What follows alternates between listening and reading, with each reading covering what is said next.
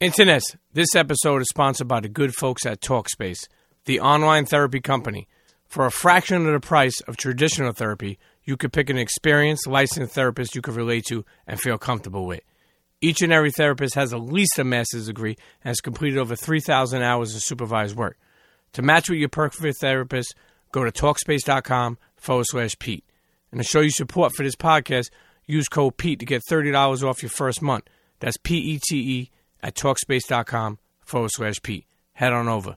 Cheer. Internet's next Wednesday night, November 15th in Philadelphia, at the WeWork Northern Liberty location. The Premium Pete Show next stop at a live tour is going down. Sounds, food, conversation, giveaways.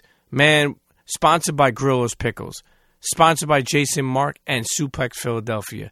It's going to be a movie. Okay? The RSVP link is in my bio on Instagram. Make sure you tell a friend to tell a friend. If you live in Delaware, come on the fuck down. If you live in Philly, you better be there. If you live in New York, man, hop on the train and come by.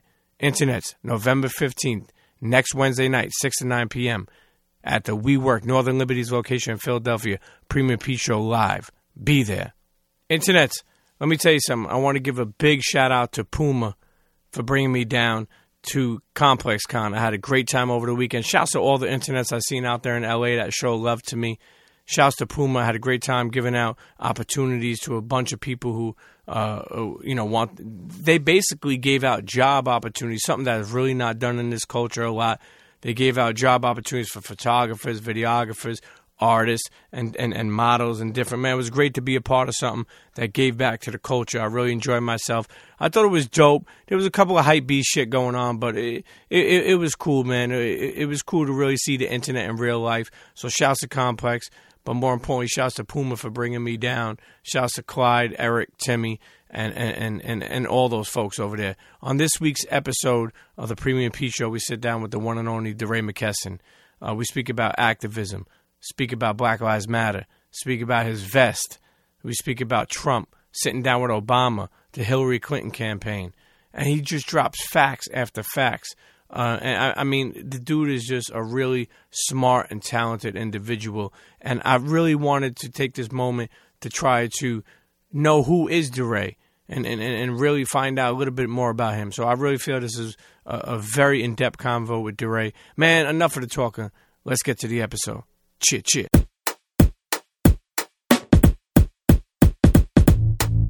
Come on, everybody get set, let's go. It's the next episode. It's the Premium Pete Show. News, interviews, all of the info. Listen up, it's the Premium Pete Show. If you want the scoop in the low, down low, listen to the show, cause Milk said so. Fuck what you heard, better act like you know. It's the Premium Pete Show. Internets, welcome back to another episode of the Premium Pete Show. Finally, finally, and finally, and finally, I'm sitting here with my guy, DeRay. It's so good to be back. It's good to be here. DeRay McKesson, man. Listen, um, right off the bat, we got to go and start speaking about what have you been up to lately? Just now, for the past couple of weeks, what have you been up to? So, so much. So, some of the work has been about how do we create a plan for people? Like, what are the concrete things that people can do to make sure that the world is equitable and just? So, we have been working really digi- diligently to, to map all those things out. Like, how did mass incarceration be, get built and how can we undo it? That's one. The second is the podcast. I have a podcast called Pod Save the Yeah, People. I, takes- listen, congratulations. I love it. Thank you. It takes uh, a lot of energy, as you know, to do a podcast. And then we're launching something big in November that I can't talk about it yet, but it is coming out soon. Man, you always got something up your sleeve, man. You know, uh, a side note for a second. I see you wearing Jordans, wearing True Blue 3 Jordans, and usually you were wearing like Nike, I think like maybe they were Roshes. Um, and those were your protest shoes. Yeah, those are the shoes that I wore, you know, because when I went to Ferguson, I had planned to go for a weekend because I, you know, it wasn't a, we had no clue how Sure, you know in the what- street then. Um, so I wore these red shoes, and they were like the shoes that I wore every single day, and I've essentially like worn them into the ground. So I have them; they're home. Uh, but these shoes, I was at ComplexCon last year, and, and Nike had like an installation, and we went in, um, and I was with Marc Ecko, who's a great guy. Yep. And and they were like, "Do you want a pair of shoes?" And I was like, "Sure." So I have, I know nothing about shoes, so I put these on, and I take like a, I'm wearing a romp him, and I and I take a picture of them, and people are like True Blues, True Blues. Yeah, like, I guess he's a True Blues. Well, it goes perfect with with with the legendary, or should I say now iconic vest? Can I say this? It's a the, good vest. The blue uh, Patagonia vest, right? It's a good vest. I love that people Patagonia. I No, love wait, the wait, wait, wait. When we sat down a while ago, they I don't think they knew you. They knew of you. They didn't know you. Then later on, I seen that you, you they took a picture with them. Uh, They reached out to you. They made special ones for you. E- explain to us that. Same vest. So only one vest. It's the same vest I've had for for you know a long time at this point. Uh, they will. I've never not had it overnight. So if it gets ripped or like you know one day I was giving a talk, I get up and it's like feathers everywhere, like the back just ripped. Uh, they will fix it same day for me, and that's dope. There's a store here in New York City that has a repair shop, so they do that. When I got arrested in Baton Rouge, uh, the CEO of uh, Patagonia emailed me and and he was like, "I hope that you're okay. Let me know if we can help." So they've been great. Uh, I'm not sponsored by Patagonia, contrary to internet rumors, uh, but I do think the company has a, a good commitment to justice, environmental justice for sure. Um, and it's a great vest. So you only have one vest for people asking. One vest. Okay, because some It people think they. up. They fix it like the yeah. It's had like a, a couple fix-ins, but same vest. For people listening who may not even know why you wear this vest, what, what does it mean to you? Is it just something you liked, and, and now it's like something sentimental to you? Yeah, so we were in the street for like 400 days, right? When you think about the original protests, and um, it got cold. So we were the first winter. I needed something that I would never have to pack, but I could wear, and this was it. So, you know, I've been wearing it ever since. It, it's like a safety blanket. It is like a, a comfort piece of clothing. Um, and I don't have to pack it, so like I can just always maneuver Sure. wherever I am, and it's great. So if it gets too cold, I put a hoodie on. If it's fine, it doesn't. This doesn't like overheat, so it's good. Where are you staying now? Because you last time I spoke to you, you were all over. Like you're a rock star. You know, you're staying at people's houses or or, or I don't moving know around. if rock stars uh, sleep on the couch. I was staying uh, staying at people's houses was like sleeping at people's couches. You know, I still live in Baltimore. I was just the chief of human capital in the school system in Baltimore for the past year. I just left on August um, August first. That's right, that's right, yeah. I went to work every. You know, people are like, when are you back in the city? It's like I'm in the city every day. I go to work every day. Uh, and then after I left the school system, uh, I've been able to travel more than I could travel before. So like I'm in New York tonight to record this. I'll be back home in the morning. Uh, I came to have dinner with some friends. So, so yes, I travel a bit now, but uh, I still live in Baltimore. Baltimore's a great place. You ran for mayor. I did. We haven't talked in a long time. No, I know, but you know, it's like I love the campaign, and then uh, it. What, what? Tell us about you know running for mayor because I I seen the campaign. It was strong, and then did you just did you like, did you pull out or did you just? No, so like, so you know, there are a lot of things that I learned, and and things, some things that I do different, uh, differently in hindsight. Is that I ran with probably seventy days left in the like just seventy days to go to election day. Um, and in hindsight, you know, more leeway would have been just better in the city. Uh, there were some things that worked against me. So, you know, the newspaper, some of the newspapers would write things like, you know, he has more Twitter followers than voters. That was never helpful. That was like a an often frame. So my my national presence didn't necessarily help that much in the city at all. But I learned a lot, and you know, there's nothing to replace like connecting with voters one on one. Like no amount of forums, no amount of any nothing replaces door knocking. Uh, so that was incredible. The people that did Bernie's uh, fundraising did mine. So we raised more money than any local race during that time period, which was pretty impressive. We raised more money on Twitter than even Bernie uh, could. We had donors from all 50 states, and importantly, the third highest number of donors from Baltimore City. So in hindsight, if there's some things I do differently, we uh, we should have gotten on TV and done it earlier. There are things I know now that I didn't.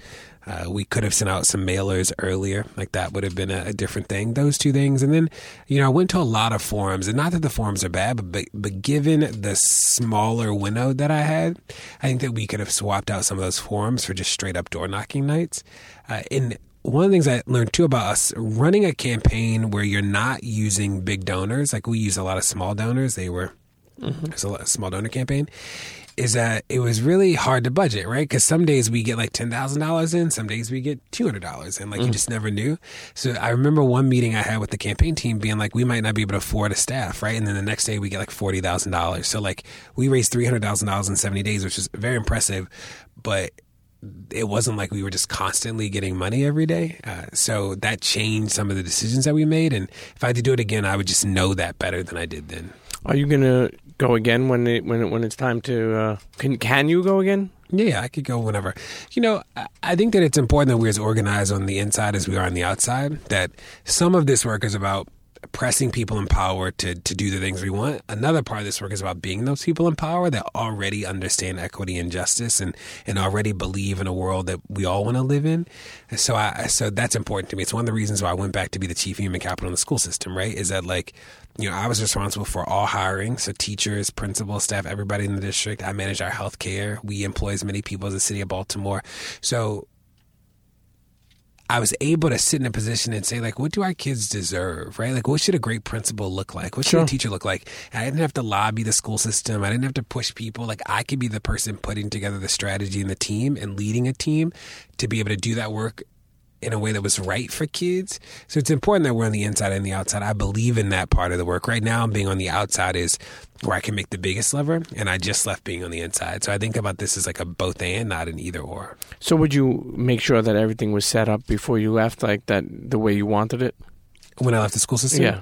Yeah, you know, people, um, you know, it's funny, back in the city, people were like, why did you leave? You know, I made 165 and it was a good salary. And, uh, you know, people like, why did, I was at the train station the other day and this guy came up to me and was like, why did you, why did you leave that job? You know, da, da, da. and I say that salary just because it was like, when I got appointed, that was the headline. Like, so, you know, I got all this mail being like, you shouldn't get this salary. Oh, you mean the headliner was how much you make? Literally, the headline Oh in my the newspaper God. was like DeRay McKesson, Chief Human Capital at 165. You're like, that's not like not helpful. Um, but I say that because uh, you know I led a 50 person team. Um, we employed 11,000 people. We had uh, 80,000 kids in our school system, 180 schools, and over that year, I was able to like build a foundation for human capital. As the new superintendent, so I started. I was the first chief that she hired, uh, besides the chief of staff and I helped build uh, the way that her administration would come in and think about people.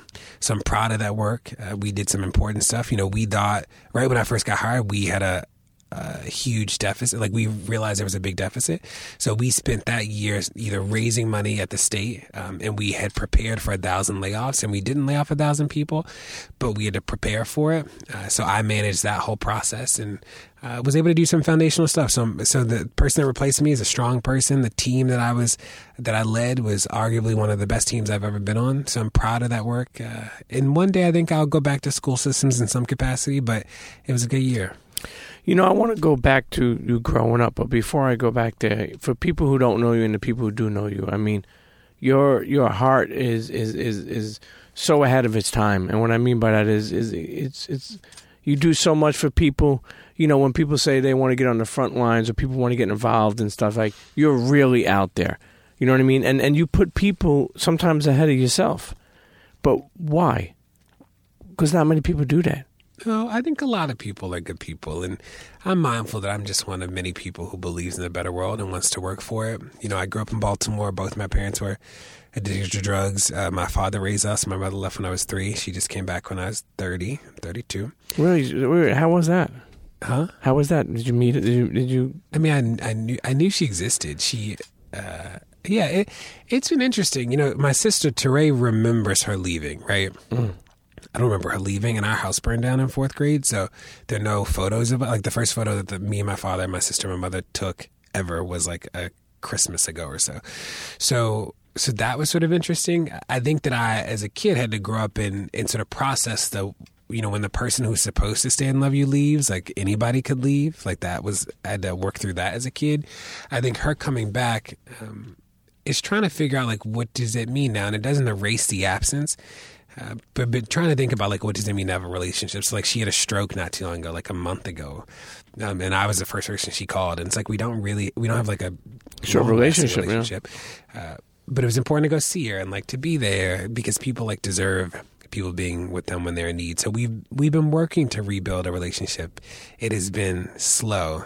Uh, and my father still loves her, and you know they have a good relationship. And you know, me and my sister, and my father have always been really close. But I, I bring them up because uh, my parents specifically, because I grew up in a community of recovery in so many ways, and I saw people put their lives back together. And my father's been uh, in recovery probably for 28, 27 years. He's been clean, and uh, he always sponsored people, and like we would always see people at the house who I remember when they would come over the first time and think that like they couldn't fix their life, right? Sure. That they could never do it, and then see them at the end when they uh, were able to recover or into recovery as a process.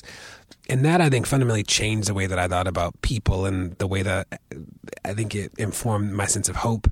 Uh, and then I went to college. I was an organizer in the city as a, as a teenager and did those things. I was in student government from sixth grade to senior in college. All those things were formative. But I was a teacher. I taught here in East New York, Brooklyn sixth grade math. Sixth grade is incredible. I love uh, that grade. I don't know how people teach high school. Like I just don't get high school. I don't really get seventh and eighth grade either. But sixth grade is like magic. And I was a good math teacher and loved teaching. Uh, and that I think gave me a sense of responsibility that I didn't have. Like I'm always mindful of what it means to do this work. So the kids I taught grow up in a world that's better than the world I grew up in, and I feel like I owe that to them. Uh, and then uh, I trained and supported a third of all the new teachers in the city of Baltimore. I worked here at the Harlem Children's Zone. I opened up an after school center in Baltimore. So all the work of kids was like this. I, I sort of understood responsibility differently. And I was working in the school system in Minneapolis as the number two human capital when Mike Brown got killed, and that changed everything. That that made me understand systemic violence in a different way. I didn't know that the police were inflicting damage at the scale that they were in communities. Uh, and you know, we met. We've met since then. Sure. You know, um, when, when you think about your journey and, and, and how it brought you all over the place, you know, in places that you never knew you would be. You know, even think about when you say you're going to Ferguson, you didn't plan to be there for long, but you have. And, and, and, and like I said, you've been on the front line and, and, and you've been doing so many things. And now it's funny because listening to you talk about your father, man, now it, it, it makes sense for me of why you would think that people could better themselves or people should be live in a better world because recovery is tough.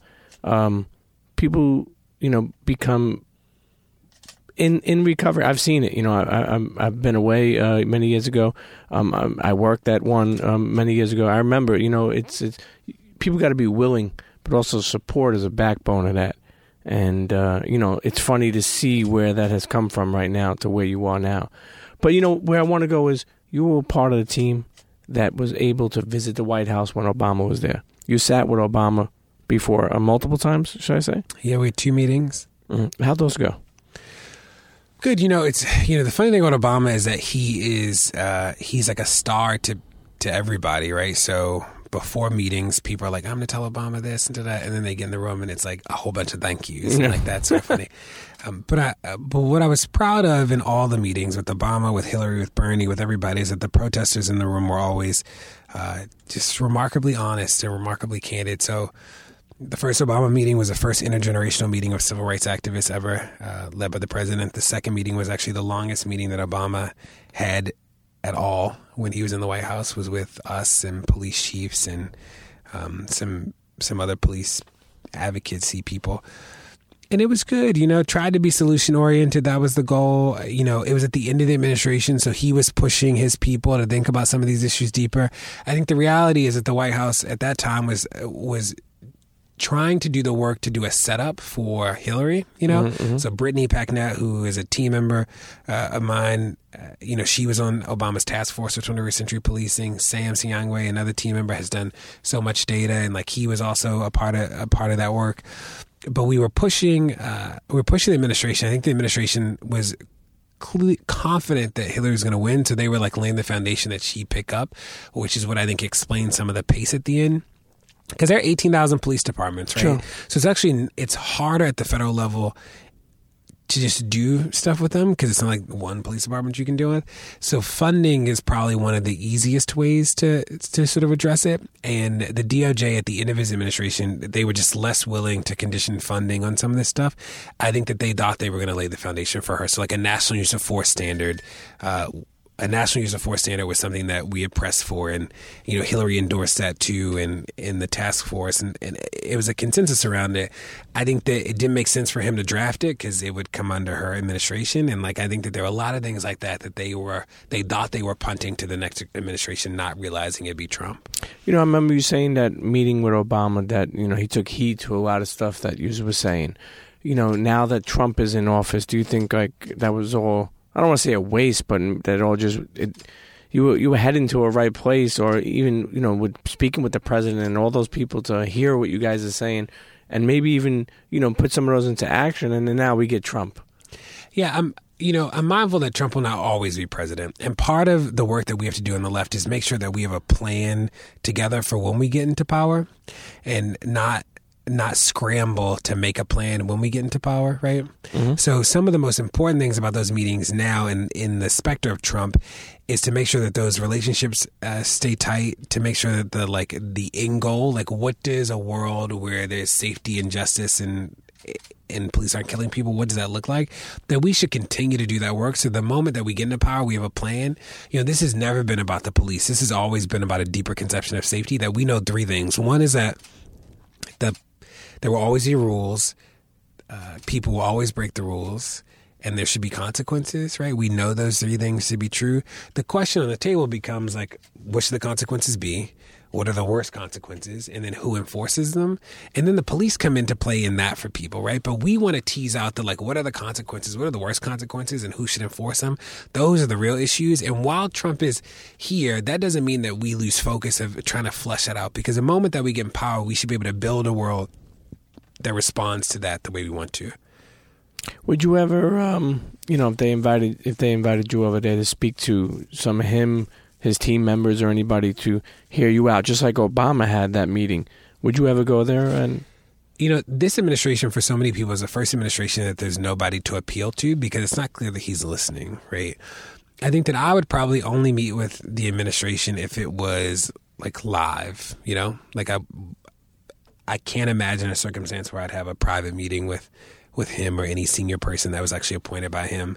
I think people that are holdovers from the last administration, like career people, fine. Like uh, you know, they probably uh, they're career people, so like meeting with them is is fine. But I think that his senior staff and him, I would only do something that was live uh, because that'd be the only way to have an equal playing field where like sure. you just don't get played.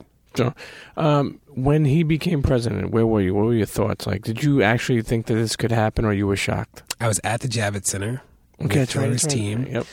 Uh, I'll never forget it because we were all like, you know, I was at this at this TV. It's like Katy Perry sitting on the floor, Gaga, like everywhere. We're all sitting in this room, um, and we see it on TV and everybody's like in disbelief for a little bit. And remember, Podesta didn't come out till later, like much later that night. So we all like, wait, I remember Cher came like in her, she was like in the neighborhood, came by, and everybody's like has a stupor on their face, you know, because everybody was shocked.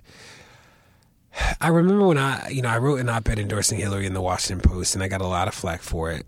And people said a couple things. One is that people were like, DeRay, you're wasting your influence. She's going to win. So don't waste this now. You should wait to write an op ed to hold her accountable.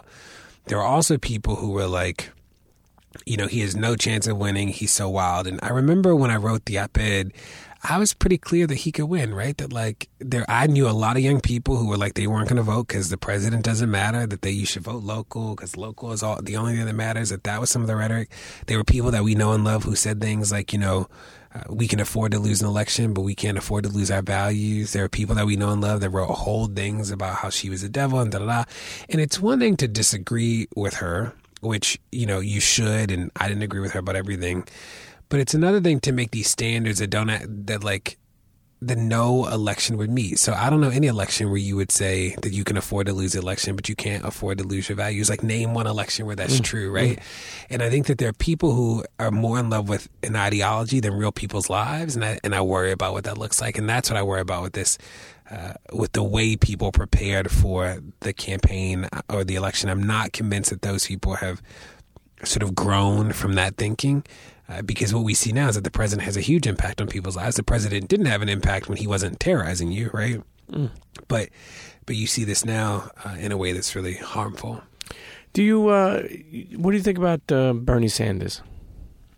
I like Bernie. I think that Bernie, you know, I, there are no perfect candidates. I think that people are tired of pep talks. People don't want any more rallies. People want a plan. And I think that what Bernie did for people is that Bernie sort of skipped the how and he went right to the what. So Bernie's like, what? Free college. What? Like, I'm going to free everybody from prison. He's like, I'm going to free a million people from prison. Aren't, weren't even a million people in federal prison. Really, he couldn't even do that. Like, as president, he wouldn't have the power to do that. But like, he skipped the how, right? The how wasn't a focus. It was the what. And I think people, I think that resonated with people because people want a vision to rally around. I think mm. that Hillary was not able to paint the what, and she sort of got mired in the how. So she's like, you know, this is going to be the single biggest investment in low income communities. That's a how, right? It's going to, we're going to like undo these five things of mass incarceration. And her platform is really strong. I think that the, the image of what will the world look like if we do these things is what didn't resonate with people. And I think the combination of like the her focusing on the how and not the what, and her having the baggage of people not trusting her, I think really hurt her a lot. Uh, I think too that what Bernie did that was really smart is that he was everywhere, right? He talked he talked to a range of people, and you think about Hillary is that Hillary stopped talking about content in interviews. So she did a lot of culture interviews, right? So she did the Breakfast Club, she did another round, she did that really, you know, not well placed interview with Mary J. Blige. Mm-hmm. But like those were culture interviews. Like none of those people interviewing her were content experts, right?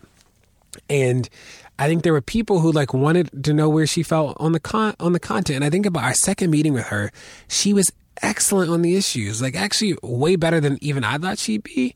But you never heard it because, you know, the campaign didn't release a video of it and it wasn't, you know, we were we were meeting in a swing space. And I think that was a real loss because I think she actually knew the issues much better. And I think that Bernie was able to be, you know, and he didn't have a long history with us as voters because, you know, we never voted for Bernie sure. Sanders before but he just did a much better job of talking about the issues. Even when you disagree with him, you knew where he stood, and I think that people felt like they didn't know where she stood. Mm. Do you think that uh, we would have been in a better world to have Bernie or or Hillary? I, you know, I think it means something that he didn't win the primary. I think that either one of them would have been better than obviously Trump. So uh, you know, we'll see what happens in 2020. I think that the slate could be a very interesting slate. Then uh, it'll it'll be interesting to see how he's grown as a candidate. And his team, his team was a fantastic team to work with. I, you know, I say that confidently. I think he had a lot to grow in as a candidate. Uh, you know, when we asked him, he was like, you know, I believe in a jobs a bill that'll bring like 70 million jobs or something, right? And we said, well, how do you know those jobs will go to poor people, people of color? And he's like, well, because there are more of them. And you're like, Bernie, that's not how the game has ever been played. Like, just because there are like a lot of poor people doesn't mean that like they just benefit from government programs. And I'm hopeful that he has grown from that thinking since we met with him. Sure. And he's got Killer Mike on his side. I love Killer Mike. Killer Mike is, uh, you ever met Killer Mike? I love Killer Mike. And you, that's another thing that the game, uh, Hillary just didn't do well. Is like Killer Mike was out there for Bernie. Oh, people man. didn't even know who Bernie, people didn't even know who A. Bernie was or Killer Mike. And Killer Mike was there. Yeah. Katrina Pearson was there for, uh, for Trump, you know? We'd never, who knew who Katrina Pearson was? Katrina was out there. It's like, who was that for Hillary? Mm. No, you don't, you can't name That's him. a great point. And I think that was a, like if she wasn't going to be out there, at least somebody could carry the message. Killer Mike carried the message for Bernie, you know, and like mm. knew the issues, fought people about them, da da da da, was coherent. Katrina was wild, but like defended. She's like, he never said he was going to build a wall. You're like, what? You know, but she carried the message, and like I don't know who was carrying the message for Hillary. Mm, you're right. That's a good point. For people who listen and who know of you, obviously they're already loving it. For people who may not know of you, I know some people try to paint the picture and say that you're the creator of Black Lives Matter. Could you break that down? What exactly you are when it comes to Black Lives Matter? Yes, I'm one of many people who was in the street at the beginning uh, and wanted to do whatever I could to make sure that there was justice around Mike Brown. I have a big Twitter following, and I was, you know, in Ferguson, we all sort of had roles. And the beauty of it is that no organization started the movement, right? Like people started this movement and I used Twitter as a way to tell the truth about what was happening, and that spread across the country. So I did that. Then we launched Campaign Zero, which was the first platform that came out of the movement. It is how we uh, met with Bernie and Hillary in the White House and have continued to organize around the concrete things that we can do. So I've always tried to use the platform to push the message of the movement uh, and to organize people where we could. You know, there is an organization that has the same name as the movement. Uh, but again, there's no organization that started the movement, and that is important. And I remember that because, you know, I think about those early days when we were just out there uh, and we made it happen. That there was like this deep infrastructure, so many incredible people in St. Louis uh, who put in the energy to make this work, and there wasn't one organization that did that. You know what's crazy to me is that the media always try to paint the picture as Black Lives Matter as like a gang, or as like they're they're they're doing something that is not right. Meanwhile they're sticking up for their rights.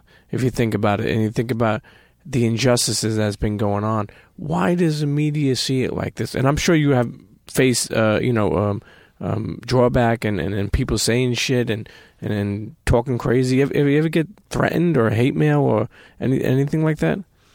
Yeah, I'll start with the. You know, black people organizing has always been a threat to the power structure in this company, so not new. I, you know, uh, and what we would say is that we aren't doing anything controversial. I think about Colin Kaepernick, right? Like, Colin, it, it is not controversial for him to call out the violence of the police. That's not controversial. A third of all the people killed in this country uh, killed by strangers, actually killed by a police officer. That mm. is wild, right? You gotta That's, say that again. Gotta... A third of all the people killed in the country by a stranger, somebody they don't know, is actually killed by a police officer. Mm. That's wild. That we should live in a world where that's not true, and that's not controversial for me to to say out loud, right? So, like when I think about the movement, we are only saying simple truths. I don't know. I wasn't there the day that Darren Wilson uh, killed Mike Brown. I didn't know Mike Brown, but what I know to be true is one simple one simple truth, and that's that he should be alive today, right? And like mm. the organizing has always been around the simple truths. Like he should be alive, Rekia Boyd should be alive. Like, you know, so many people should be alive today. I don't know what the circumstances were in that one moment, besides the fact that we have let white people live who have done similar things or worse, right? And that's like how we started organized. So when I think about the the safety issue, you know, the FBI's visited my house. Uh, I've been arrested in, in Baton Rouge and St. Louis. Uh, that was on threats. your birthday uh, in Baton Rouge was on my birthday. I was uh, I did a talk back at a, a movie, the Panthers documentary in Baltimore. Somebody tweeted that they were going to shoot me, and just like out of a movie, in the middle of that movie, uh, the police come in, turn on all the lights, they shut down the movie theater at one o'clock in the afternoon, and have to evacuate it because of safety concerns. So, so I'm sensitive to uh, the safety issues, and the first person ever permanently banned from Twitter was banned for trying to raise money to to get me killed. So, so I'm sensitive to these things. Uh, I'm also mindful that this isn't new, right? That we exist in a legacy of struggle. That we didn't invent resistance, right? Mm-hmm.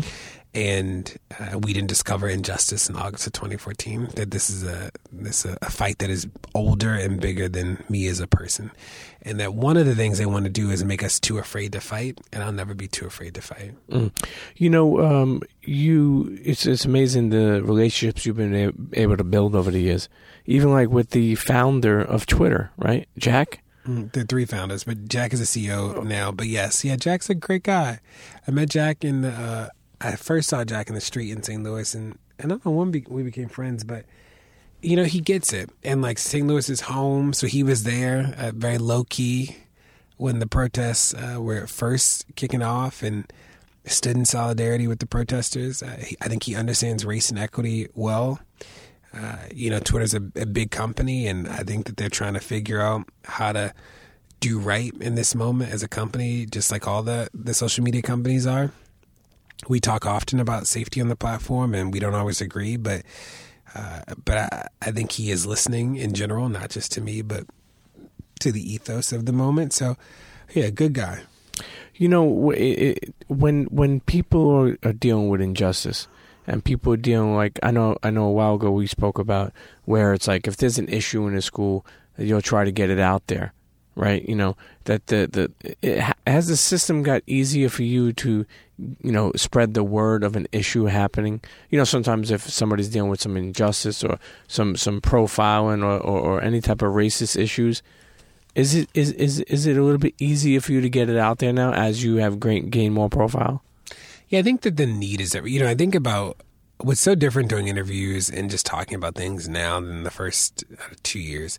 So for the first two years, I felt like I was like the defender in chief, right? It was like everything I did was like defense about the movement because it was like people had these wild conceptions or like you, somebody didn't like something somebody said at a protest da da da da.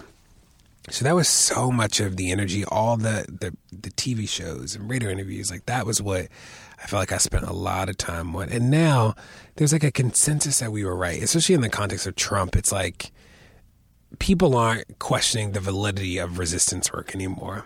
Uh, which is important. So that's freed up space for us to like push affirmative messages now. So what is different is that like there was a time where if if a small set of us on Twitter didn't amplify something, then like you just wouldn't know. But because people's lens across the board is just like much more refined about this, like I don't actually have to be the one to talk about it because there's so many other people Sure. who understand now, and that's really powerful. So that's opened up space for like now we can focus on different issues, right? I can like work on different projects because I don't have to be tethered to the phone trying to make sure that I respond to this DM from this kid, which doesn't mean that we're still not doing the work. So I think about Charlottesville is uh, you know, at UVA, Marty Johnson was beat by police in Virginia a couple years ago, and we helped make that a national story. And so I knew the young people at UVA because of that. And when Charlottesville happened, I just got I was in Baltimore, just got home from dinner, and my phone rings. And it's one of the organizers that I knew from uh, from UVA who I hadn't talked to since Martese got beat by the police. And so she calls. I'm like, "Hey, Tassar," da da da, and she's like. And she's like, "Do I need to talk to you?" And I'm like, can, you, "Can I call you back in like two seconds?" She's like, "No." So I'm like, "Okay, what's up?" She's like, "There are these white people with tiki torches on mm. campus," and I'm like, have you seen them? Because if I go and tell Twitter that they're white people with tiki torches and it's not true, then I'll be living in like, you know, I'll be living in a storm all day as like false alarm DeRay. She's like, no, I saw them. Da, da, da. So I found this one reporter who happened to be there who had taken a photo and it had like no likes, like nobody had seen it. And I just tweeted, like, got off the phone with an organizer, like, they're white people with tiki torches. And if you remember that night, Friday night, they had not said they were coming into town. Like they sort of like snuck on mm-hmm. campus. So so help make that a national story and like still do that's still an important part of the work. Uh, but again, in so many places, there are enough people telling the story now that like if I don't talk about it, you know, it won't it, won't necessarily matter, and that's a good thing. You know, uh, before we're going to go to break in a second, before we go to break, uh, you're speaking about your father before, and uh, you've done a lot of, of great stuff out there. I mean, to me, a, a leader, a leader, and uh, for sure. Um, has he ever, you know, told you how proud he is of you, or, or you know, to see, you know, what you have done? Yeah, I love my father. We talk all the time. Uh, you know, I was in student government from sixth grade to senior in college. So my father treats everything like I don't know. He's just chill about it. everything. Is like another student government election to him. So he, with student government, he always wanted to be like proud enough, but didn't want me to think as a kid that if I lost something, he wouldn't like that I wasn't still a success or something. So he's sort of even about. He's much more excited with my sister. So like, if something cool, if I do something cool, he'll call her and be really excited with it. With me, he's just like pretty chill. But he's always been chill about. He's been chill to me because I think as a kid he didn't want me to feel like if I like if I won this election he'd be really excited, but if I lost the election he wouldn't be really excited. So he just he's like pretty even with me. He'll call Teray and be like, ah! But with me he's pretty chill. Well, that's great. That's great to hear. You know, especially too that you could have been the mayor of uh, Baltimore, but you have done so much to make him proud, regardless of that. And uh, I, I foresee that to happen in, in, in the near future. One day, you know, I'm DeRay McKesson, the mayor of Baltimore. whatever. I want to be Fuck, be. I'm going to be getting free uh, uh, crab cakes. You know, if, that- if that happens. You can get free. I can. I'll treat you to crabs. No, you need crabs. Forget crab cakes. You need to like get some real Baltimore, some Maryland crabs. You know, I want to be in whatever position allows me to do like the greatest good. So when I think about uh, being mayor, that in Baltimore at the structural level is a is a place where we can just do a lot of good. You know, and right now pressing on the outside of the system is a place where I can do an incredible amount of good too. So I just want to be in the right place. Do you feel that would have held you down to one place? Because, you know, you're all over the place. You know, literally, you're like Superman. You know, if you think about it, you're like going all over the place, putting out fires, dealing with issues.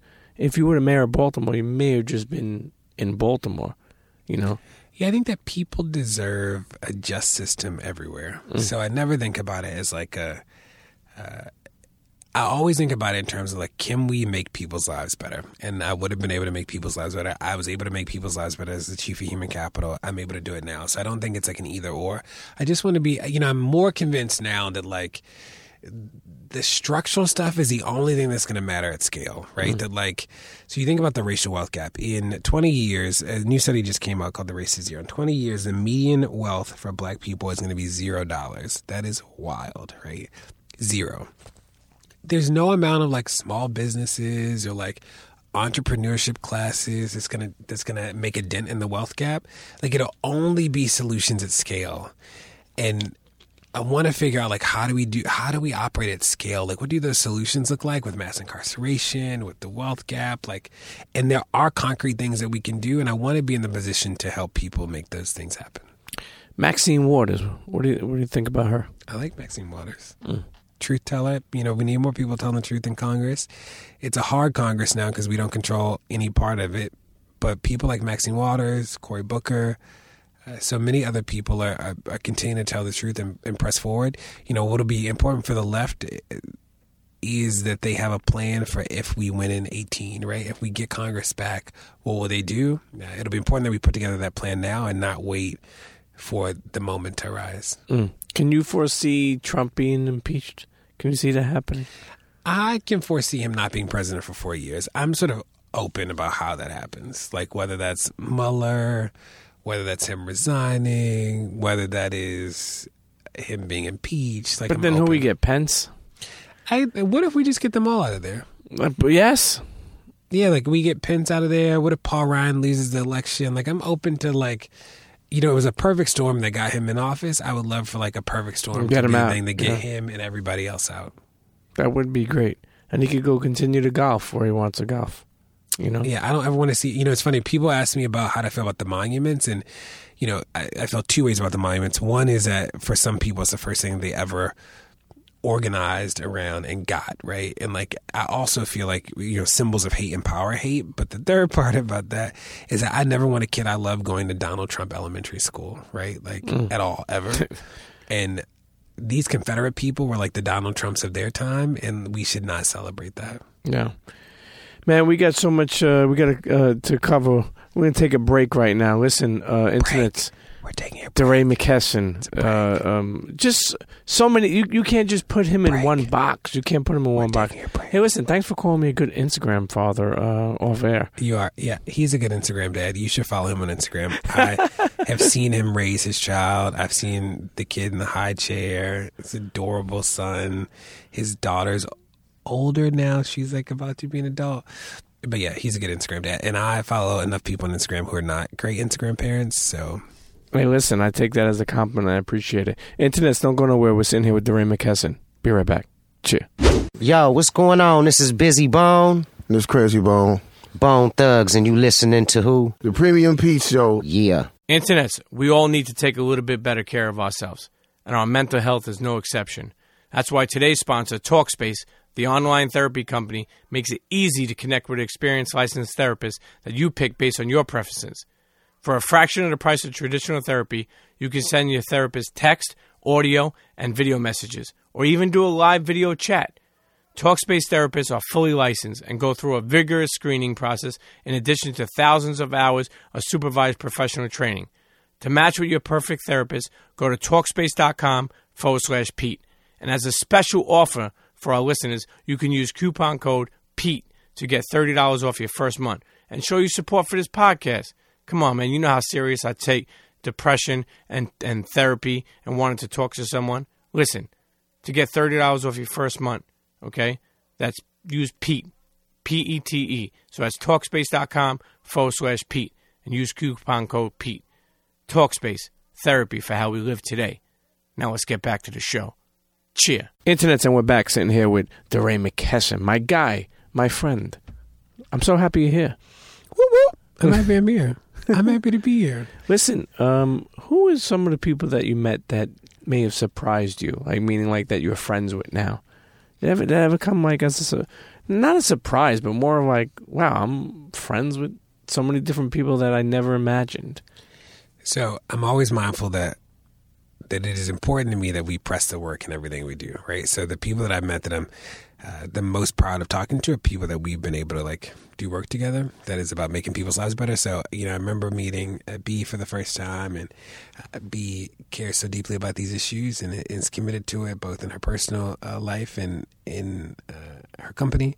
Uh, Colin Colin K is is great and really understands these issues at a deep level and like wants to figure out how to make an impact. There's so many people like Tracee Ellis Ross, like she was on the podcast, uh, understands race on in her role as an actress really well, uh, and and like wants to do good and is doing good and Yeah, the, the list goes on. Snowden, you know, I know Snowden, and he was on the podcast, and I'm always fascinated when we talk, uh, even if we disagree about some issues.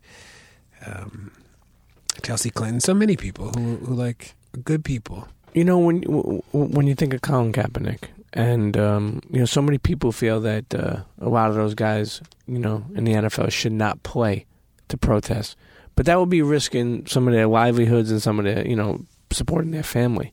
What do you think about that? Yeah, I don't think I think it's it's only with people of color that the narrative becomes that you choose between a profession and your life as a citizen.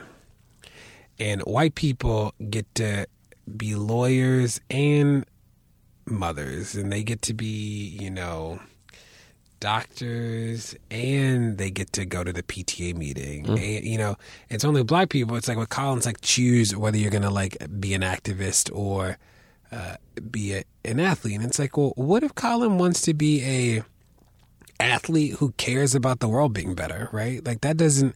Who said that? You have to self-identify as an activist to be somebody who doesn't think that who thinks that the police shouldn't kill people. Like that's not something that uh, self-identified activists have a lock on. It's like everybody should think that the police shouldn't kill people. Like I think that every kid should be able to read. That doesn't make me an activist. Like I just think everybody should be able to read. Like so, I think that I think that that conflation. I think Colin's a great example how that's happening. The second is I think that people want Colin to beg for his job, and he's not doing that, and I, and I respect that about him. And the third is that nothing Colin said was controversial, right? He's like, there are deep disparities. There are. So you think about like the racial wealth gap being zero is wild. A third of all the people killed by strangers or killed by police is wild. The police killing over a thousand people a year is wild. Colin didn't do any of those things. So those are just true. You know, you think about, there are about uh, a little bit less than 6 million people who are disenfranchised from voting because they are felons in the country. And about almost 2 million of those people are in Florida. It's like one in four uh, black people in Florida can't vote. That's wild, right? Like, that's nuts. Like, Colin didn't do that. You think about felony. What's a felony? If I asked you what's a felony, what would you say? I have one. I'm already What would be the second thing you say? Um, like, what is a felony?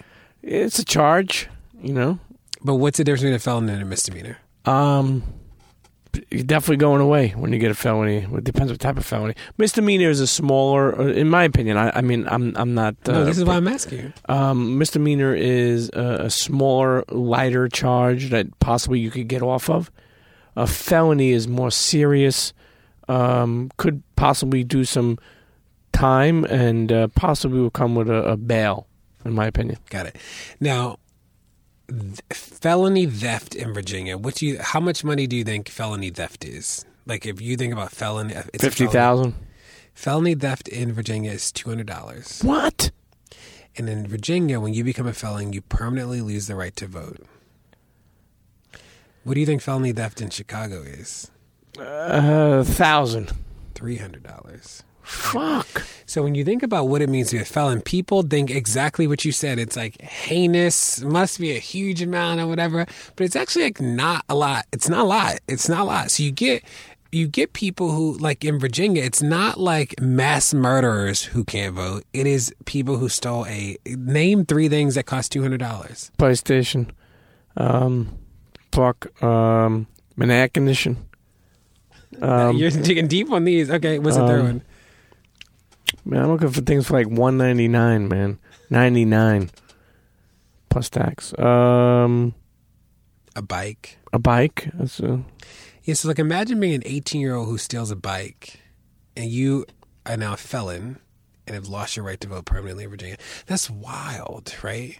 So how do we start to to talk about those things and help people understand that the world doesn't have to be like this? Like somebody sat down and made that up, right? And like we can we can completely undo that and redo that, and we uh, redo it better. And you think about what people like Colin have said, like he's just calling all of that stuff out and just saying it's wrong, and like he is right about that, right?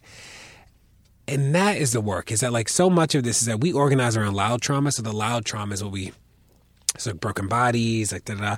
But some of the quiet stuff, like the felony, you know, felony theft amounts are huge problems that we got to deal with too. Those are the system, the systemic and the structural things. You can think about um, how Trump and the world um, has been able to turn Colin, you know, uh, uh, kneeling and, and, and causing other people to be aware of, of these issues into something that has turned into, oh, you're disrespecting the flag. How does it always come to the change in the terminology of things? That's got to be white privilege because to think we're not even paying attention to what this guy is is, is saying. They have never addressed what, what he's saying. Think about it. They have they have never really took time to find out why he has these, you know, why why these problems are, are meaningful, especially in their communities, all over. But they're quick to turn around now and say, "Oh, you're disrespecting the flag." And and and, and check this out. You're so worried about people who serve the country, and I have. I'm, i mean, I have a cousin who served. My my niece is in, in serving now on her eighth year. But meanwhile, you're talking about people who now don't even have coverage people who suffer from mental health that don't even have coverage. Yeah, I mean, I'm in Philadelphia a lot. There's tons of homeless people. And you know where they are? Veterans. But if you care so much about standing for something, why aren't they really stand? You know, you know. I mean, I'm. You understand what I'm saying? It's it, it's crazy. Why do you think the world thinks? Because I don't know if you've seen this, but you see people like, uh, they don't stand for the. For, that's disrespectful. Uh, he should pick another time to do that. Well, he picked the best time. Yeah, you know, one of the ways that the right, a, a key part of the strategy on the right is denial. And it is easier for them to just straight out deny that any of this stuff is happening than, than to deal with it. Because what do you say about the fact that like the I keep going back to the median wealth gap just because I think it's so wild. Zero dollars is like that is insane. And like, what do you say about that? Are all these people that the police are killing? Like, what do you? They they don't have any answer. So the only answer they can offer is to just act like it didn't happen, and that's what Trump. Trump specifically, like his team is very good at the denial. And what we have to do is just not see that ground, like not let people take this away from the issue. So the patriotism thing, uh, I think was an effective tactic on their end to just like wipe the like all of a sudden became about the flag and i think that what people did in response was really thoughtful about like just keep bringing this back to like police violence which is why colin originally decided uh, to stand so we can't we can't let people renegotiate history we can't let people act like the the present isn't traumatic uh, either like we can't let up on that when you speak about issues you just mentioned issues there's so many issues what are some that uh, are on your mind right now? And I already told you about all the things I think are the biggest ones, like the felony theft. Uh, I'm trying to new issues. Those are really the, we already got. We did the issues. Mm. We did it the roundabout way. You were actually amazing with the felon thing. That was great. I mean, I was just thinking, you know, and, and I speak about. I this love that you said fifty thousand because that's what people think. You know, you know, you know, I, I mention this all the time, but the sad thing about uh, felonies is here. I'll give an example, right? Even, even me, um, you know, I got caught, you know, with uh, drugs and, and, and trying to sell. The, you know, man, let me tell you something. I still, to this day, have that uh, uh, charge on my record. I rest in peace, but uh, me and Comet over the years sat down with the Brooklyn District Attorney. He passed away but I have definitely different friends that I've met throughout the years um, that spoke about that. How do they not expunge somebody who got in trouble for say something like, you know, I got caught with a, a half a pound of weed when he was twenty, and then he's a productive member of society for ten years, paying taxes. Expunge this shit. You know what I mean? Let let let you know give people a second chance. And and I feel like the the judicial system, if I said that right, is so ancient, is so old. And you like you were saying, it, it, if this is done, it could be un, undone. Yeah. And and you know, a lot of people, you know, you know, truth be told, you know, I made a lot of mistakes when I was young, but uh, and and and that being on my record for so long, it hurt me. It hurt me in, in jobs. It hurt me, um, you know, just having a record. You know, and, and, and, and you get looked upon different. You know, think about it. If if you if you have a charge on you that you overcome, meaning like you've been better person, you know, productive member of society for whatever that's worth. If you ever got like killed or died or anything, they would say like ex felon. That's what they would consider you as, like you know, uh, uh, like the system's not built for rehabilitation. And you think about like there's six states where if you get convicted of a drug felony, you lose the right to uh, food stamps. That doesn't make sense, right? There are two states in the country, Louisiana and Oregon, that still have what we call non-unanimous juries. So if you, it only takes ten or twelve people to convict you of a felony in those places. So like you can get convicted to life without the possibility of parole with only ten of the twelve people on the jury. That's wild. And it's directly tied to integration. That when black people in those states started sitting on juries, they didn't want the conviction rate to go low. So they you only need ten people. Like that is wild. Like we can undo these things. You know, drug-free school zones are a great mm-hmm, example. Mm-hmm. Drug-free school zones are all bad bad everywhere. They're bad policy mm. because what drug free school zones essentially did is that they made mandatory minimums. They made like mandatory minimums just around school buildings. So like why if you get arrested selling drugs in front of a school, why should you get a minimum of, of 10 years? I did, like whereas if I'm in rural whatever the whatever the place like you get something much less just because you're not in front of a school. It's like that doesn't make sense, right? So mm. now the good thing is that we the research is clear. We know the things that we need to undo, right? Like we know them. And now it's like, can we put together a plan to actually do it? And can we do it quick enough so it can have the biggest impact? you know, many people who are fans of you. I mean, you got. I, I think you just passed a million followers on Twitter recently. Congratulations. Thank you. It's like are we gi- tattoo. are we giving awards? Right. Um, but Do you know who the most followed person on Twitter is? who? You at least guess it's a singer and it's a woman. I'll give you that's the only hint. I Beyonce, Rihanna, No, last try. She's white. Katy Perry. Katy Perry. Fuck. Do you know how many followers she has? No. 80? 100? 80? Million? No, I mean million. Oh, 100 million. Okay, see, I was close. I was close. You met her, right? Katy's a friend. Okay, nice. I like that. Yeah, she's good. Like, yes, I got a lot of flack for that interview I did with her, but I just saw Katy actually in Chicago. It's her birthday, um, and everybody was in Chicago. But her concert, you know, it's funny. I always forget that Katy has all the songs. Like, there was this one song at the concert. I was like, I didn't know that was Katy's song because she sounds so different on Sure, uh, sure. on all the songs. Um, yeah, What books are you reading right now? I'm not reading. Which is Why? Because I'm reading more articles and I'm reading books, which is sort of. A, but the last books that I read, or the books that I read that were really important to me, um, "The Giver" by Lois Lowry changed my life when I was younger. Amazing, amazing book. Yes, great book. Um, I just read Tiger Lily not too long ago. Another great book. Ti- Do you know what Tiger Lily was? Who was Tiger Lily? Tiger Lily is a great book and a great author. No, who? What? Who? no, Tiger, Tiger Lily is who um, Peter Pan fell in love with before Wendy. You know, now that you say that, Peter Pan, uh, listen, okay, my first name obviously is Peter, okay? I've been told, called Peter Pan for many years, okay? See, Tiger Lily. Tiger Lily is like who he fell in love with. So there's a book that is like essentially the story of Peter Pan from Tiger Lily's perspective. Amazing book. Um, I'll give you the Sun is a great book. Yeah, so I read more because the work I do is so heavy in the nonfiction. Right, it's like about real people's lives. That if I'm reading right now, I'm reading like fiction just as like a way to not have like as a way to tune out. I read a ton of articles though. It's like essays and articles. I read a lot of those, but right now I'm not really uh, engaged in a in a in a book. How do you, because you're all over the place, how do you calm your mind? Like, what do you do to unwind? I just really need four four walls and to be alone. Like being alone, no matter where I am, whether it's like a small room, a closet, a hallway, like whatever it is, like I can just center myself pretty quickly. And just like that, no meditation, no, no, Just no yoga. But actually alone, like not like separated. Not you know, I just like need like just so like before speaking events and stuff. Sometimes I just go sit in like a back stairwell just because it's like just need to be me uh, and in one place. You know, um, who would you say some of your favorite columnists are?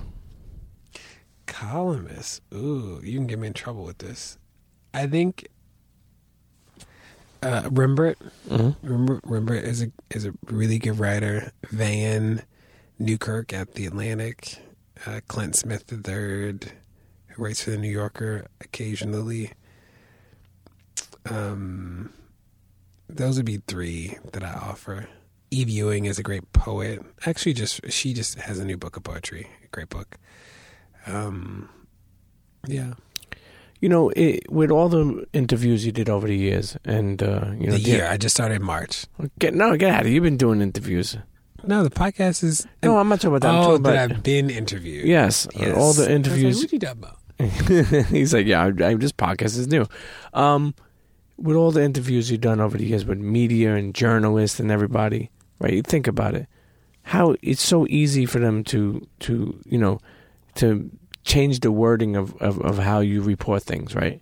You know, have you been media trained? No, but I did. It was a lot of practice before interviews, right? I was mindful of, or I felt the weight of if I screw up, I'm screwing up for way more people than me, right? So my best friend, this guy named Donnie, um, I remember before I did like my first interview, I called being like, "Hey, I, I think I'm pretty good at anticipating what the gotcha questions will be." So I would call him at the very beginning, and then we just like workshop some stuff together, and that became our formula. So before I did anything big. I call him like, I think this is going to be the thing. Da da da. Like, can we go through and, and try and tighten it up? And one of the beauties of, of being on Twitter so much is that I'm I try to figure out like both the tight phrase and something that can be repeated at the dining room table. Like that's always my goal. So like when I got interviewed around Freddie Gray in Baltimore, it was broken windows and not the same thing as broken spines, right? It was like simple, tight. People can repeat it. Um, one day there were protesters were like fist fighting each other and the news had footage of it and I got on the news about something they were like we're gonna ask you about something else. And of course like that image comes up of people fighting and she's like you know you told me this was a nonviolent protest but people are fighting and I said, you know, me and my sister fought all the time as kids, and I never questioned my love for her, right? And like, so worked hard to try and make sure that I could be prepared in any of those moments, and that was and that was helpful. So uh, even if it was like a three minute hit on the news, I probably did a prep for like forty minutes to just like make sure that I was like ready for whatever could come. And in the moment, you know, it's live, so like if I screw up live, then I just screw up live. Sure. But, uh, but I did a lot of prep uh, that people never saw to just make sure that I I could be as tight as possible. In the beginning of this episode, uh, I called you a leader. Um, in your words, what do you think is a leader? I think a leader has vision, uh, has a plan for how to get people to the vision, uh, and at the end of the day, always wants to do right for the people. Like that is what I think uh, leadership leadership is, and informed. You know, I know I know a lot of. I'm around a lot of people who have a lot of vision, hearts in the right place. Uh, care about people but don't have the information to do the best work. Um, I think the best leaders I've ever worked with are people who make sure that they're informed and that they're, they have proximity to the issues. It's hard to fight for people you don't know. It's hard to fight about issues that you don't understand. How important is for people to get involved with their local government? I think I think people should find the issue they care about and get as close to it as possible. So we know that the myth of all politics, we know that there's there's this myth that like the only impact you can have is at the local level. The reality is that the federal government impacts people's lives in, in big ways all the time. So uh, if you care about healthcare, then like you should be you should try and get as close to the issue as possible. Your Congress people, your local elected officials. So I think it's less about the level for me of involvement and more about the like find the issue that matters and get as close to it as possible. You care about reading, like I, you know, I always joke about the number of reading programs that exist. Uh, that are led by people who've never seen a kid learn how to read. Like that doesn't make sense to me. Like you should be as close to the issue as possible. Who inspires DeRay? so many people but i think that um the people that give me hope are like the protesters I meet across the country or, or like citizens who understand that they have power is that is that when I think of what it means to empower people, it's like I can't give you power, right? You can't give me power. None of us are God. We can't give each other power. But what we can do is help people find the power that they already have. And every day across the country I like see people, I meet people who for the first time are like finding their power. And that to me is the most hopeful thing that I could ever be around. You know, um, it's funny because uh, we spoke a little bit about this before, but you know, some of the same people that you stand, you know, in front lines with are some of the people who also have came at you or you know comment to you, like you know. Do you find that funny that some of the people that you have gone to bat for, um, that you face some heat, you know, from, or, or maybe some shade? Yeah, I do. I'd be lying if I said I didn't feel misunderstood sometimes. That's like what people, it's like, yeah, I feel like people get trained to say that. You know, running for mayor was really special because uh, people were meaner to me than anything I've ever done in my life. I'll never forget the, the day after I announced uh, a major publication published a story that said the liberation of black people will not be on the back of DeRay McKesson. And I was like, I don't even know, like that wasn't the claim I said I was, you know, like that's sort of wild and like mainstream places did stuff like that, and like that was sort of fascinating, and and it, because it was just so shocking. You know, I want you to be free, even if we don't get along, right? We might not like stand side by side, but I don't want the police to kill you, right? Like I want you to live in a world that's equitable and just. And I also know that part of what it means to build a coalition or to be in coalition work is that we might agree on the outcome. Like we might agree on a, we should agree on like what an equitable and just world looks like. We might disagree about how we get there, and I'm open to that. So I try not to take, uh, I try not to take everything personal. I try to take the things personal that should be taken personal. Mm. You know, for people listening, especially white people, um, you know, can you explain white privilege, like in the sense of, you know, do you think it's more about class than the color of skin? Not about class. You know, one of the one of the ways that whiteness works is that white uh, white performs a whiteness whiteness performs this innocence. So white people will say things like, you know, I didn't benefit from slavery, like I didn't, you know, I worked really hard, blah blah. That's like one of the ways it shows up. And the reality is that like you didn't personally work hard for every band-aid to look like you, right? Like you didn't personally work hard for nude to be the color of your skin and not my skin. Like that is what whiteness is. Like whiteness, when Baldwin says whiteness is a metaphor for power, that's how it shows up. Uh, not too long ago, I tweeted something about whiteness and somebody emailed me back and was very frustrated with me. And, and I was like, can you just send me your phone number? And we had a, we had a good call and in that call, I was trying to help him understand that like whiteness is not only white supremacy and racism, that like it's not just lynching and enslavement, that the power of whiteness shows up in many ways. And I was explaining to him, like, you know, you think about, um, and people have said this long before me, but you think about like that every book you read, the characters are white until they're named other, right? Like, mm-hmm, mm-hmm that that is whiteness. That that is the power of whiteness. The fact that like normal, that, like what you consider a normal character to be as a white character, like that is how power functions in this space. And if and have tried to use these things to help people understand that that is what the privilege of whiteness actually looks like. That it doesn't have to be overt. It doesn't have to be sort of people wielding it in a way uh, because it's always being wielded. Yeah. Should white people feel bad for what their ancestors did? White people should understand they benefit from whiteness in a way that is bigger than them as an individual. And if they believe in equity and justice, part of their work is to make sure that they that in the end of the day that there is no privilege to whiteness because like all skin is valued. Mm, mm. If there's one thing, or maybe two, that people didn't know about the McKesson, what would you say that would be? I don't know how to cook. I can make uh, some mean oodles and noodles. Uh, maybe they call them ramen here at home. They were oodles and noodles. In, in jail, we used to call them crackhead soups, but we fucked with them heavy. They're great. And then uh, I can make hot dogs, and I can make an incredible peanut butter and jelly sandwich. And then the second thing is, oh, I used to be. It's funny. I don't even talk about this anymore, but it, it was such a big part of my life. I used to be deathly afraid of dogs. So so afraid of dogs that if keys jingled, I, it made me nervous because I thought it was like a dog's um, a collar. Collar. But like for a long until college, I was like deathly afraid. Like really, and I never got bitten or chased or anything, but I was like really afraid.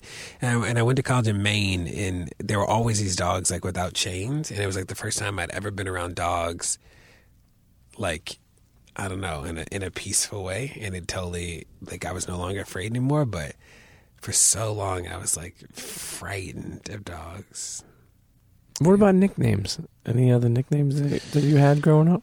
I love a conversation about nicknames. No, so I don't have a middle name because my grandparents can agree. So it's just DeRay. My sister's name is Teray. We are not twins. We're just black.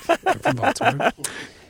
And uh, my grandmother, you know, like if you yell so Teray's older, so it always Teray and Teray. And if you yell Teray and Teray in the house, it all like you sort of don't hear the t or duh. It just sounds like array at the end. So we would always come, which was pretty annoying. So my grandfather and my grandmother and my uncle used to, or like uh, part of my family used to call me Dr. when I was a kid because like they they had to call me something different than Teray because like D, they could uh, Teray just sounded like we would just run. You know, if you're like Teray, I'm like, hey, what do you want? It's like they didn't want me, so they would call me Dr. And like my uncle still calls me Dr. to this day. That's really the only real nickname. I was called all the ridiculous, like Ray of Sunshine, DeRay, like blah blah blah. Like that was annoying, uh, but I wouldn't. I don't really count those as nicknames. Dr. I got a lot. You know, while you're out The there, radio. I the, the radio. What was that? Your rapping name? Not very creative people. Uh, no, just like I don't know. I'm, You never wanted to get into music, right? I'm gonna have an album soon. I'll, I'll let you be on my album. Really? I'll do some ad libs. I'll do some ad, I'll do some ad libs. You know, um, have you ever you know have you ever been out and about in all these different cities and was actually to you know conduct yourself with a white person and explain to them and then you know right there on the point like what you know what you were fighting for and and and have them understand and agree with you all the time. Really? People are hungry. I think people, there are more of us than them, right? There, there are more people who believe in a just and equitable world than not. The challenge is can we organize them all? That in so many ways, one of the biggest issues on the left right now is that the, the interest in doing work has outpaced the infrastructure to absorb that interest. And I think that that's sort of the issue now. But I meet people all the time who are like, let me know, right? They're like, let me know how to, what can I do? Where can I do it? How can I do it? Right now, the only two things that the, that the sort of organizing spaces come up with is like either donate, right? Like, donate, um, or like come to a march, you know, or like call your congressman. It's like after a while, like, I don't, you know, that's not gonna, so that people, people want more. that's that's some things they could do to get involved in in, in, in the issues right Yeah, I, I think that we've not. I think that we've not figured it out yet. I think that there's a question about like how do we absorb all this energy into like good because we mm-hmm. the numbers are on our side. You know, the right just has like a more insidious strategy, and in some ways it's easier because when you think about Make America Great Again, that that's about memory and recall, right? That's we've lived in a world where white people have terrorized everybody before, so they're just trying to bring us back to that world. We've never lived in a world of equity and justice, so we actually have to build that and imagine that, and that is just different work. Uh, so I get that it is hard to do, but the question I think on the left is not are the people there. I think the people are there. The question is can we organize them? You know, um, recently I seen that uh, who's the uh, cop that got uh, the judge threw out the case. Remember, she was nervous, and she uh, what case is that? The, the judge threw out the case.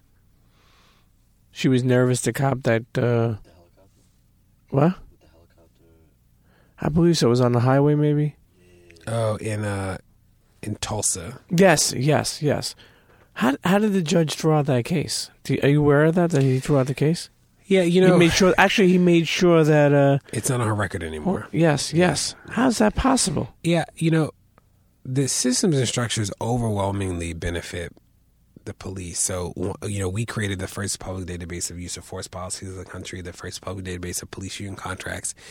And we were shocked is that there are police union contracts that say things like, um, like the officer has to be disciplined in the least embarrassing way to the officer in the department. You're like, I don't even know what that means, right? Like places like Austin. and Austin, the um, the police get access to all the interrogation materials before they have to write a statement. You're like, well, that's wild, right? Like, no private citizen, you don't get access to. Could you imagine? You got access to all the police information about you before you could be asked a question. Like, nobody gets that. So we've created a completely separate justice system for the police, which is how they continue to get off on these things. The challenge is that there are 18,000 police departments, right? So this work will be department by department to change these systems and structures, and they're incredible activists working to do that now. Where do you hope to see Black Lives Matter uh, in about five years? I'm mindful that the civil rights movement was a decade long worth of activism, and this is the third year of sustained organizing. So I'm hopeful that while we have changed the, the conversation and the rhetoric about these issues, that soon we will see systems and structures change to have the biggest impact. Hey, listen, man. Um, I want to see you write a book. One day, You know, I One loved when you were on day. um, Stephen Colbert. when the hmm That was classic, man. Colbert's good. You know that interview is in the um, the interview is in the Smithsonian. Really? Yeah, which is cool. Nah, He's good. You know, the late night shows are um, they're all freezing. Like the sets are really cold. There's this like comedy theory that you people don't laugh when they're warm, Mm. so they're freezing. That that's my take. That's one of my takeaways. I was on Colbert twice.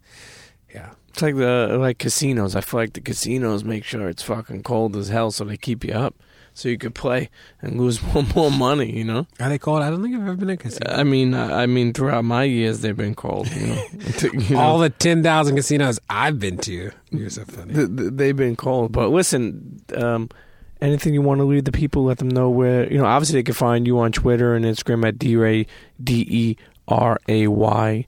Um, anything uh, else? Yeah, no, I'd say like you know, joincampaign0.org is about police violence, and then we launched ourstates.org, which helps map some of the, the legislation in states across the country. So, uh, yeah, but follow me on Twitter, and you'll uh, stay up to date on And the podcast, Pod Save the People. Pod Save the People. It's a weekly podcast. comes out on Tuesdays. Wh- wh- where do you uh, want to take that thing? Because I know it's early, you know, in the game with the podcast for you. But where do you want to take it? yeah, you know, I, I wanted to make sure there was a place where we could uh, decide on who to interview and, and create platforms for stories that otherwise wouldn't be told. So that I'm proudest of the interview with uh, after Charlottesville. Got some young organizers from Charlottesville to, to talk, and, and they were incredible. Did a special episode on DACA uh, and was able to use the platform to highlight voices that otherwise would not have been highlighted. And that to me is the real purpose of the podcast.